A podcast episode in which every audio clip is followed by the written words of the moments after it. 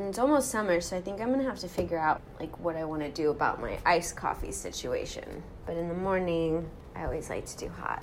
I was first introduced to Manchester Orchestra by a roommate in my first year living in New York City. So that means I've been a fan since way back, since 2006, around their first album, and was very excited to learn that Andy, the band's leader, singer, songwriter, was interested in chatting with me over coffee. It all out. Welcome back to my caffeine withdrawal. When I checked in with Andy of Manchester Orchestra over Zoom a few weeks ago, he was just in the midst of releasing their newest album, The Million Masks of God.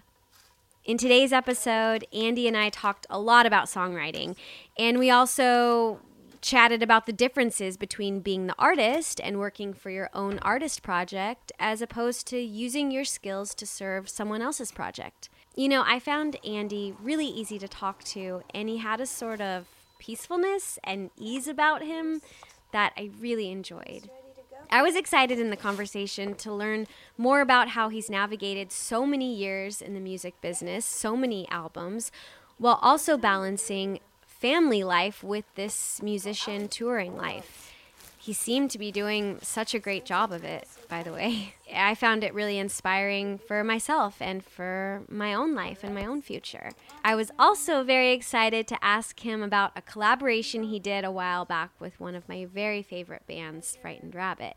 But of course, first I had to ask Andy about his coffee. Oh my gosh, it smells so good. I definitely need it today.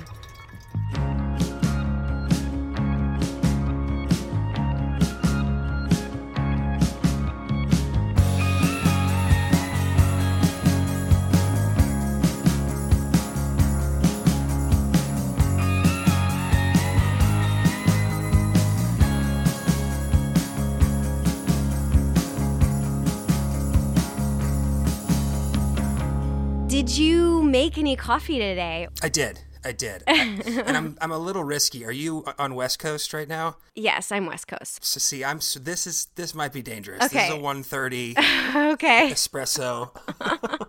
My coffee lineage is interesting. So I don't actually need it to like function every day. Okay. So like my wife like has to have coffee. I really like it when I'm busy and I have stuff that I have to do. It definitely helps me focus. But we were like, I'm afraid to say, like a Keurig family for way too long. wow. Really, it's disgraceful to even say on this podcast. I no, no, it's not as. I mean, it's Mhm, convenient. is. it's No, it's bathwater. It's bathwater. It's really bad.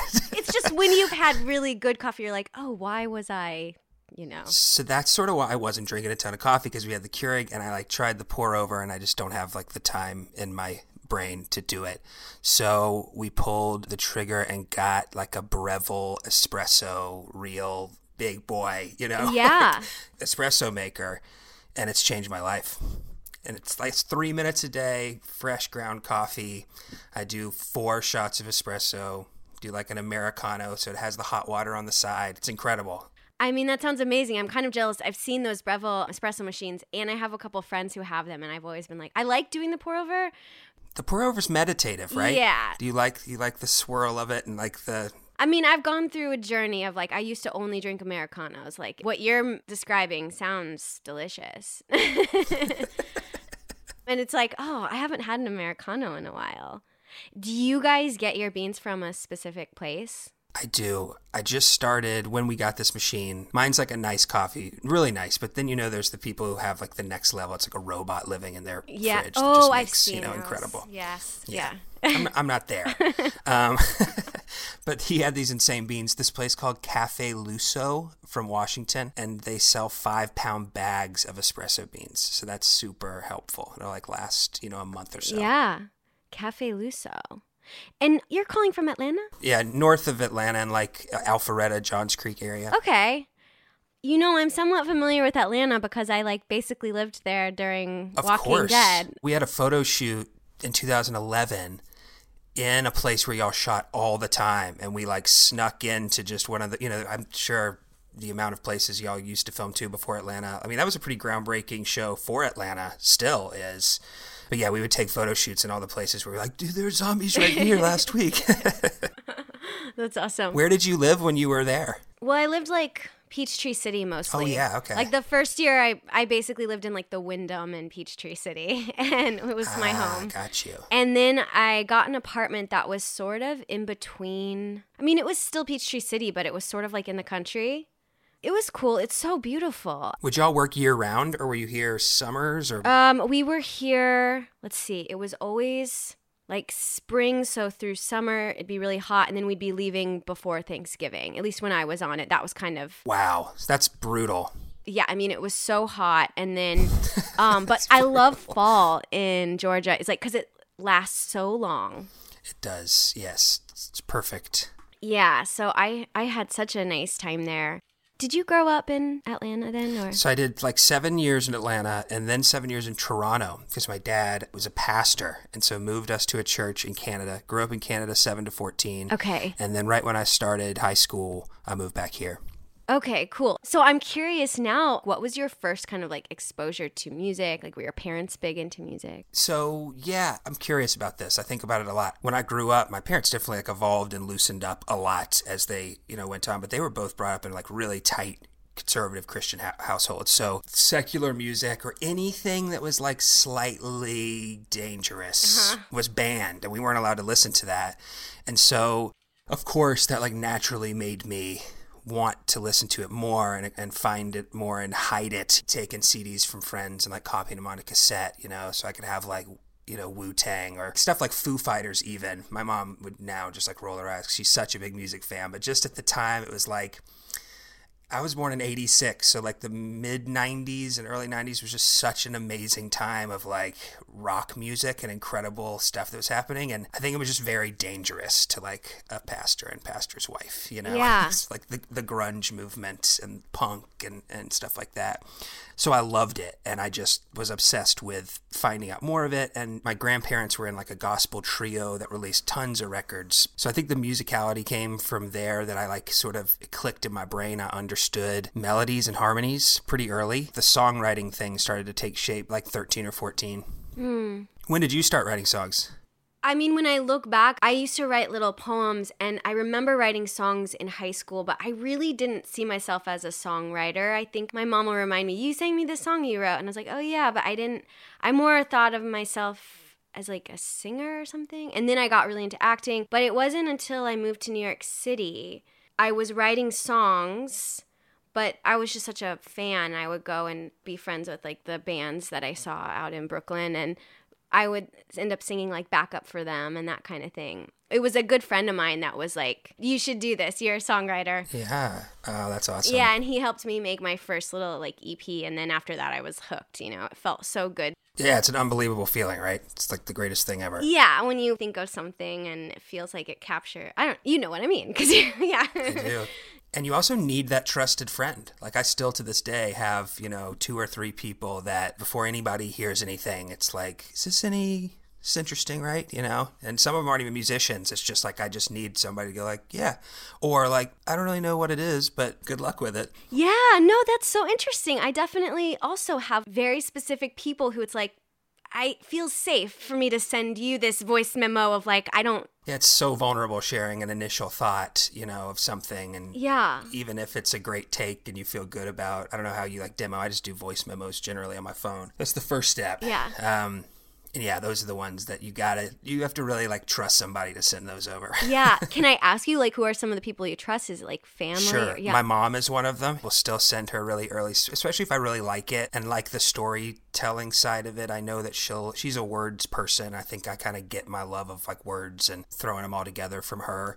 One of my best friends of like 20 something years, Daniel, is one of them. And then Robert, my bandmate, is the other one that I've, my brother in law also, slash, you know, partner in the band. I'll send him stuff that he knows it doesn't even matter about Manchester. It's more just like, here's something I came up with, you know? Yeah. What do you think about that, you know? yeah. Well, and it was, lyrics in general are impossible to, for me to explain. I really hate sort of explaining what everything means because I've heard people explain what they think my songs are about, and they're way cooler than what I initially thought that they were about. so we'll just like keep it there.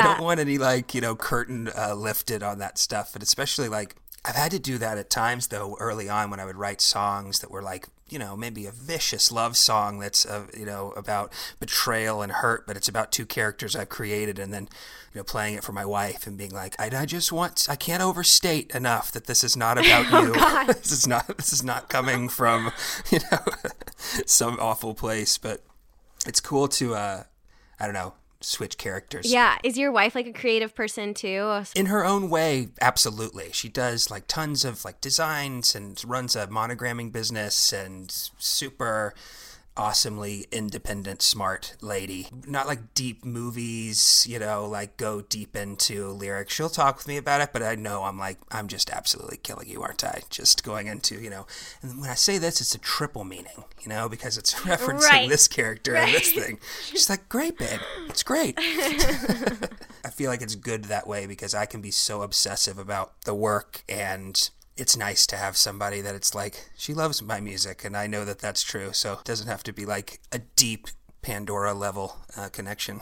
Yeah, and maybe there's something too just about a little bit of balance. Like, you know, if you are deep in this creative zone and then you can come out though and just like have a great night, dinner, whatever. You know what I mean? And like be kind of more in the real world because you know how like sometimes if you're in this creative zone, it can kind of take you away from like what is really right in front of you a little bit, you know? No doubt. I mean, that's really been one of the more difficult parts, I think, of COVID for, on the artistic side is like we would travel or like go somewhere for a few days to be super creative. And I have two little kids. I have a six year old girl, Maisie, and a three year old boy, River. I love to separate those things. And like we have a studio down the road, and I go there like an office and we'll work really hard for, you know, six, eight hours. And then I'm home and it's great. And you have to be selfish in your work, really, at a certain point. And it's really hard to not be guilty for being selfish with your work when you have a family. Yeah. So it's a total balance where I love, like, let's get really intense about something and then let's shut that right off because if Amy's not that worried about it, I know the kids really don't care what's just happened at the studio. They're like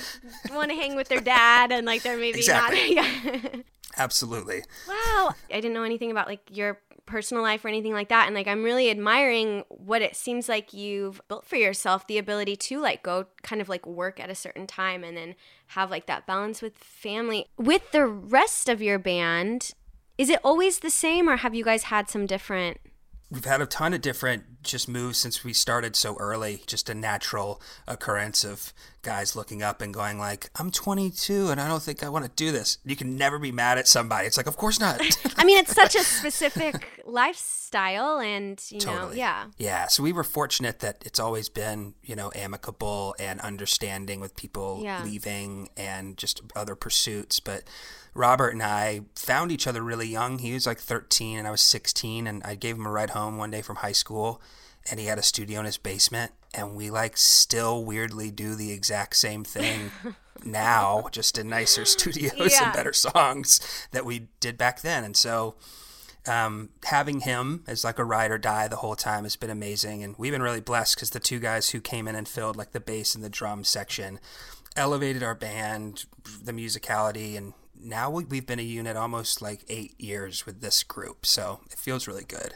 when it comes to crew, touring managers, these kinds of things, just because you said how important it is, the people around you, like, is there certain things that you look for when you're like hiring on new people? Yeah, of course. We have had the same group of people forever. And there's tons of them. They're interchangeable at times, you know, but Yeah. like we know like the three best spirited, working, genuinely good people, men and women who are amazing at these positions. So we've just yeah, you meet the good ones. And the good ones always this is an incredible incredible thing about crew like you can start as the merch person for a pop punk band for 300 bucks a week.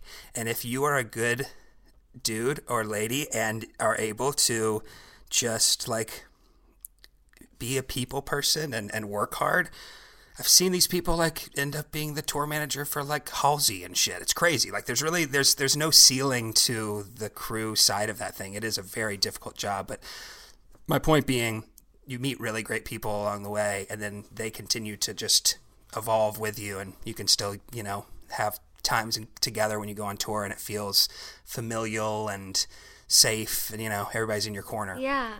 How has it been the last year with COVID and and no shows? Me and Robert were having a discussion yesterday that we wish someone could have told us a year ago, like, you're going to get through this and, like, everything's going to be okay.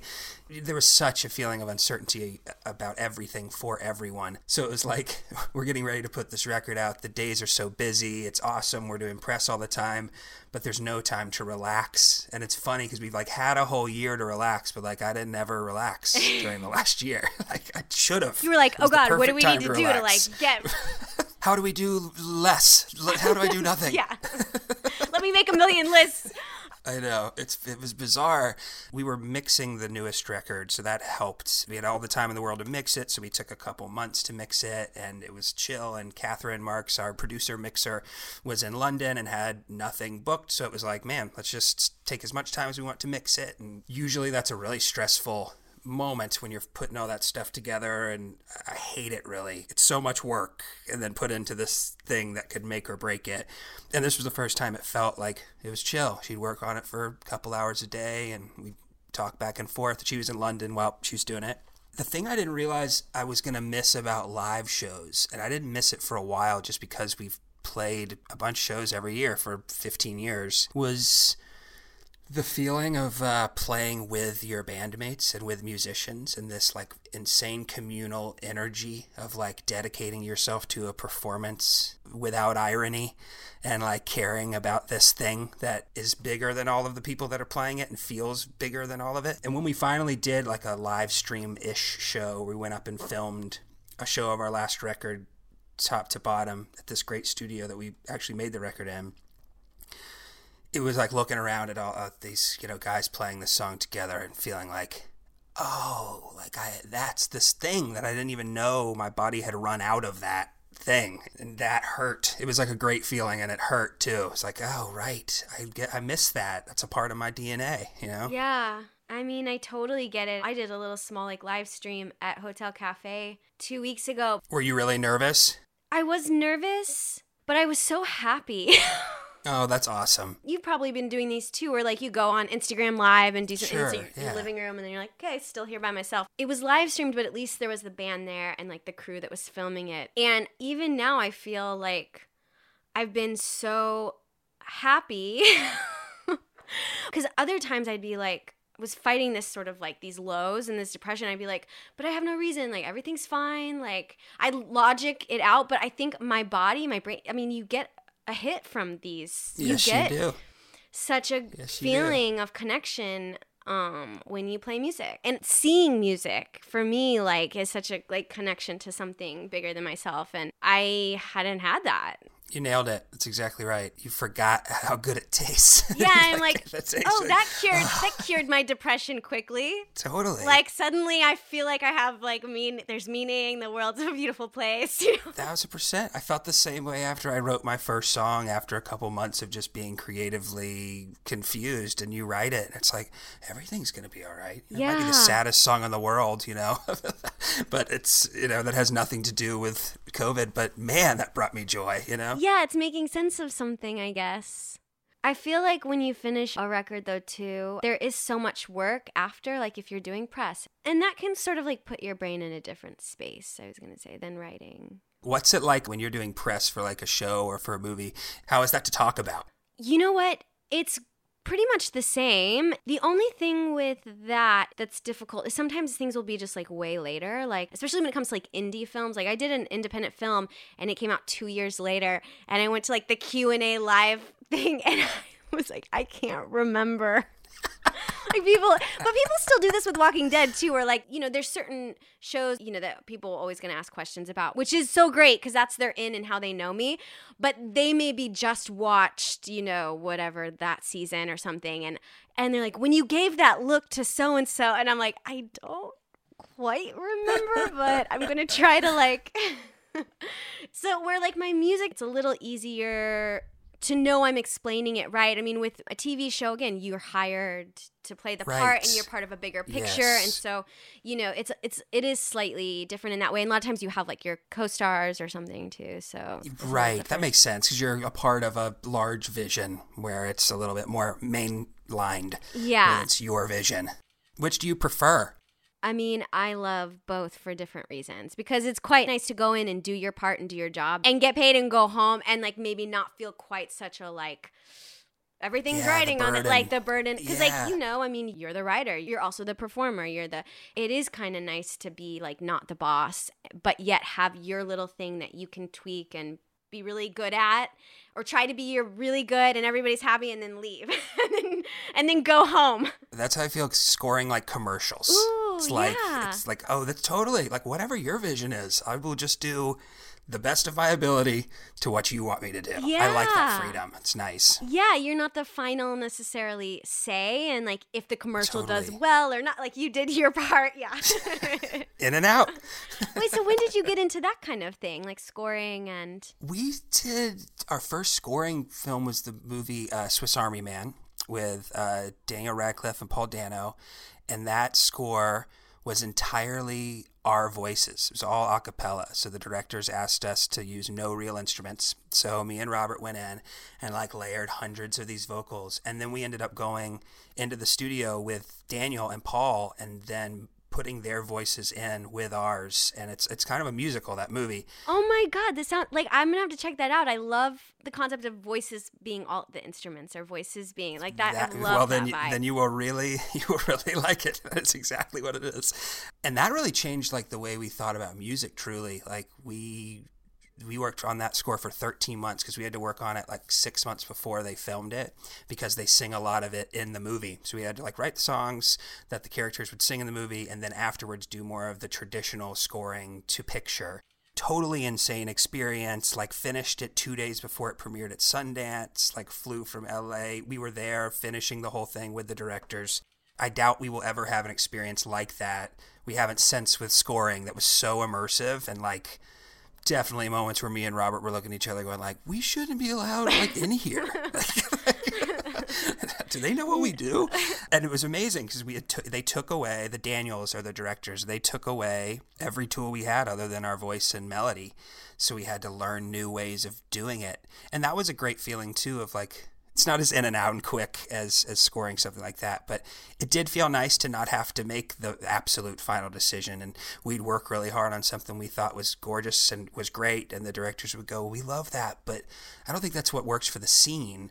and being able to go like well i've never had anyone like tell me no before okay like truly serving, like using your talents to the best of your ability to truly like serve a bigger story. Like, I mean, I think there is something very satisfying about that. Both are good at different times, I guess. You know, sometimes it's fun to be like the the captain of the ship and be like, no, this is what I want. absolutely and also like learning i've learned from th- these experiences too of like being the captain of the ship also can mean like delegating really specific and awesome moments to other people and it doesn't mean that like i have to do everything. It means like how do i help like run this ship? And that was cool watching directors and, and producers work in in movies that way. Another great thing too rambling about this but that we learned was like screening screening a movie. There were so many screenings and we would like watch small screenings just small friends you know just early on seeing how things would work and like the way they would watch people the directors would watch people during the screening and how they would take from it.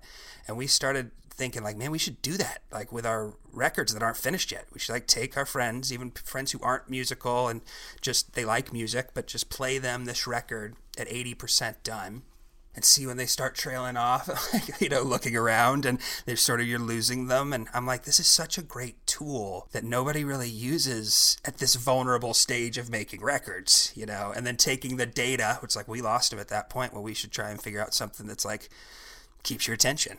on like a release day or like when a single comes out, particularly if it's a song that's really close to you, what is your feeling of that day? Is it now just like oh whatever next thing or like do you No. how do you No, it's feel? awful. okay, take me through the day. I'll take you through the day before. Okay, the day there's some before. really there's some really upsetting stuff that happens the day before. um, well, the day before, you know, there's like uh, body dysmorphia. I have like audio dysmorphia. There's something that happens where I like to reassure myself that the song is still the song that I legitimately loved every single day for the last two years we've been working on it. I just pop it on to just double check to make sure that it's chill. And when I pop it on, it's like I've never heard it sound worse, be worse, all wrong. Really upset, upsetting. Oh my god. It's really upsetting. And it happens every time. And I will text like Robert and our manager and go like, tell me I'm nuts. I know that I'm nuts. I I had that happen with our entire last album after we finished it. I couldn't listen to it for like a while after it was released. Couldn't even enjoy like what we had made because I was just so close to it and all pent up about it. So I really kind of worry. There's a, a, period of worry, but then I have to, like you were talking about earlier, like you can logic yourself out of things. I can logically go like, no, dude, you are extremely thoughtful about this music. Like you can't listen to it right now because it sounds like shit to you right now, but you love this song and you've loved it and it's going to be fine and people are gonna dig it and if they don't, it's fine. You know, just the whole checklist. it's not for them. Then it actually is. Um, and then when it comes out and like one person says one nice thing about it, then I'm like, yeah, it does sound really great. And it's literally like it snaps in my ears all of a sudden, start to hear it correctly. I'm I'm proud of it again, but it's a total moment of, of kind of panic and fear and oh god, have I made a mistake? Uh, just insecurity, you know. I think because I care so much that's a good thing. It's like I'm not trying to beat myself up about it. Um, it's just like, oh God, here it comes. I'm so happy you described that. I do feel like that's happened to me before, for sure. Where like a song's been totally fine, and then I listen to it for whatever reason. I'm like, okay, let me listen to that on like Apple Music or something. I'm like, this is ridiculous. Like, and it's been like, you're insane. It's totally like, great. I think it sounds fine over here. sounds to me. Oh, that's funny. I think it's the same one that we, you know.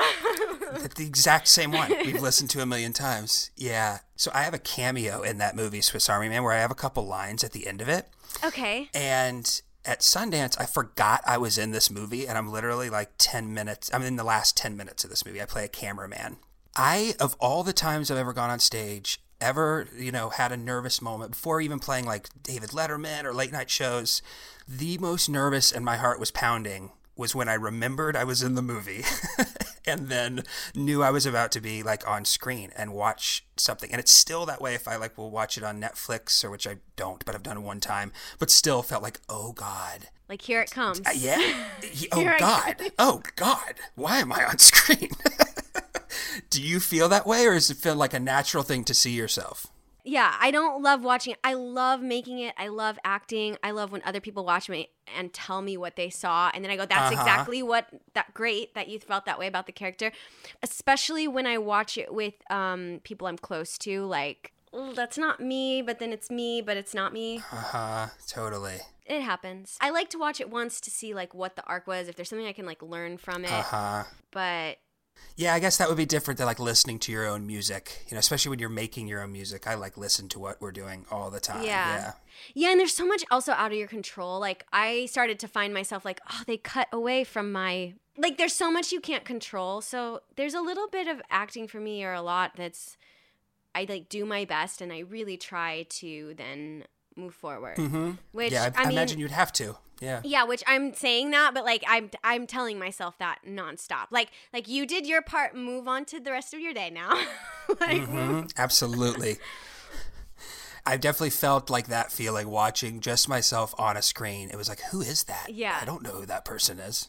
What about in the future? Do you imagine doing more movie things like this? I, I would love to. I, we ended up scoring another movie two years ago, a year ago, called The Death of Dick Long, which was great. Premiered at Sundance and was really fun. Way more uh, like a typical score yeah. where we're not, you know, we could use instruments in that sense. We loved it, and it's seeping into everything we do now. This like connectivity of making records, and like our newest record, and really our last one too they're supposed to be experienced as like a song. It's one song. It's a 45 minute long movement. It should feel like a movie. It should feel connected and and folding in on each other and you know it, and have that arc to it. And so we got into exploring that and like we love sequencing so much, but thinking about how to sequence things different. And in this particular, this new record it's sort of sequenced like like the human life. It starts chaotic and energetic and anger, anxiety, all those things, you know, that can sort of bubble up in those moments. And then as it's moving on throughout the life of this character, it's it's it's starting to calm and you're starting to get it. It doesn't mean there aren't moments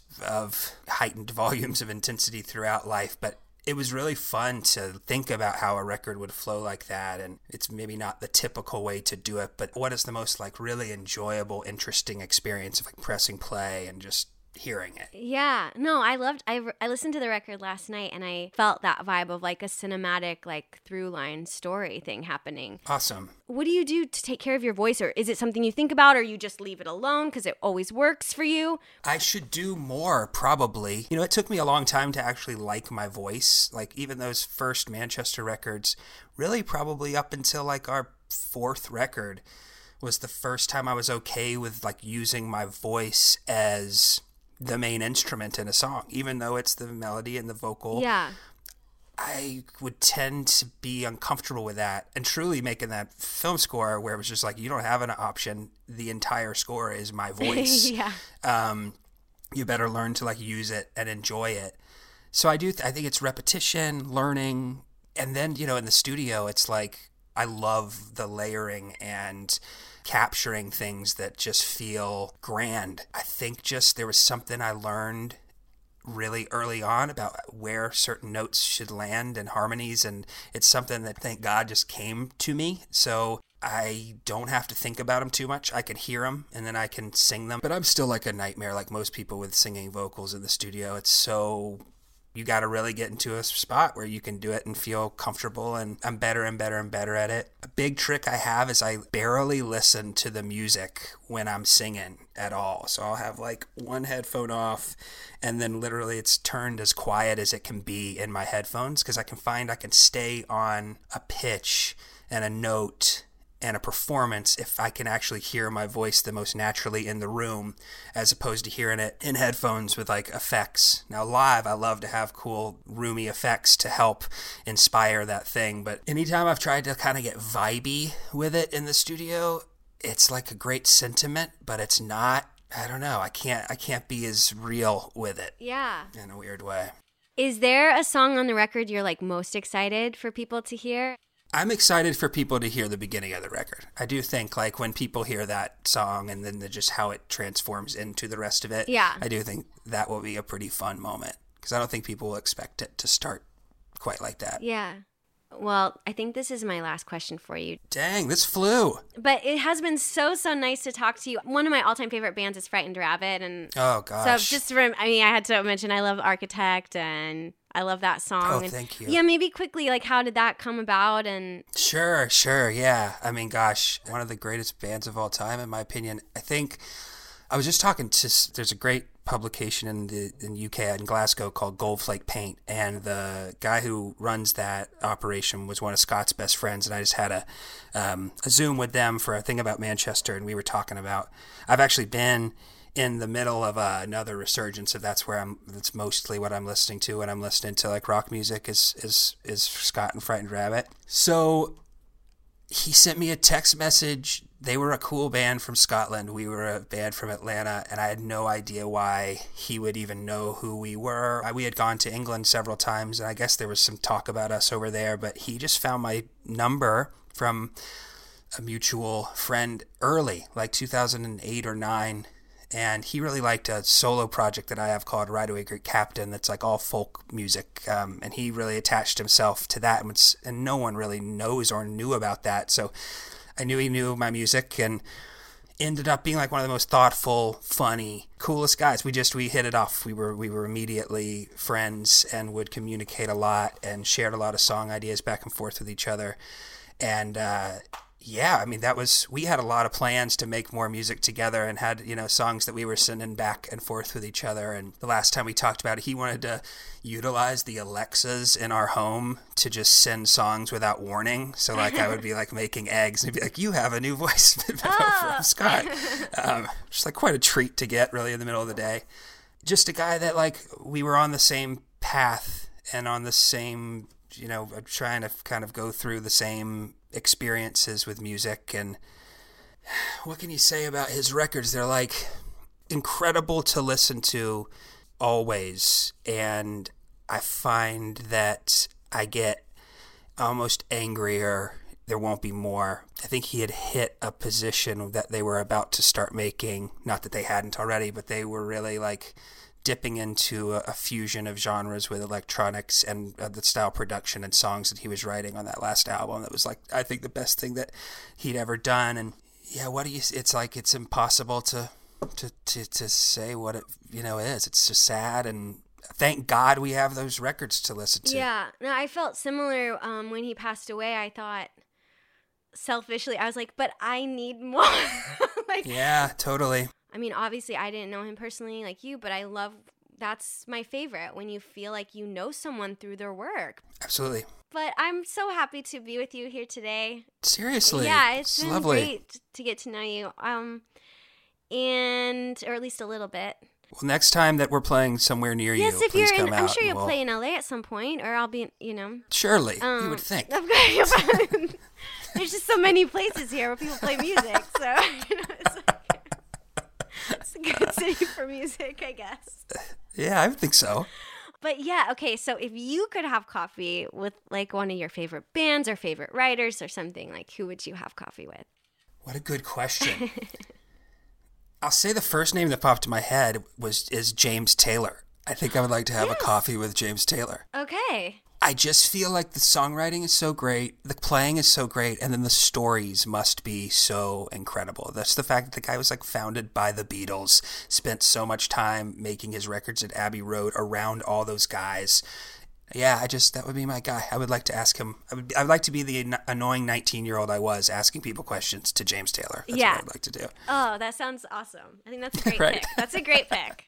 Okay. Awesome. Well, thank you. Thank you very much. This has been lovely. Yeah, and um, good luck with the album. I'm sure it will do great. And Thank you. I appreciate you having me on.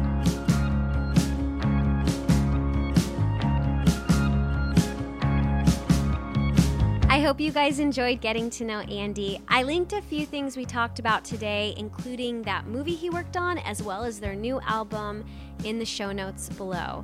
This album is so good. The first single, Bedhead, is so great, but also the opening track Inaudible is one of my very favorite tracks on the record, so be sure to check that one out. If you guys want to continue the coffee and music chatting, be sure to join the official My Caffeine Withdrawal Facebook group. And if you guys are enjoying this podcast and want to know how to support it, one way you can support it is by buying an 8x10 signed by me. There's a link for that special edition 8x10, also linked below in the show notes.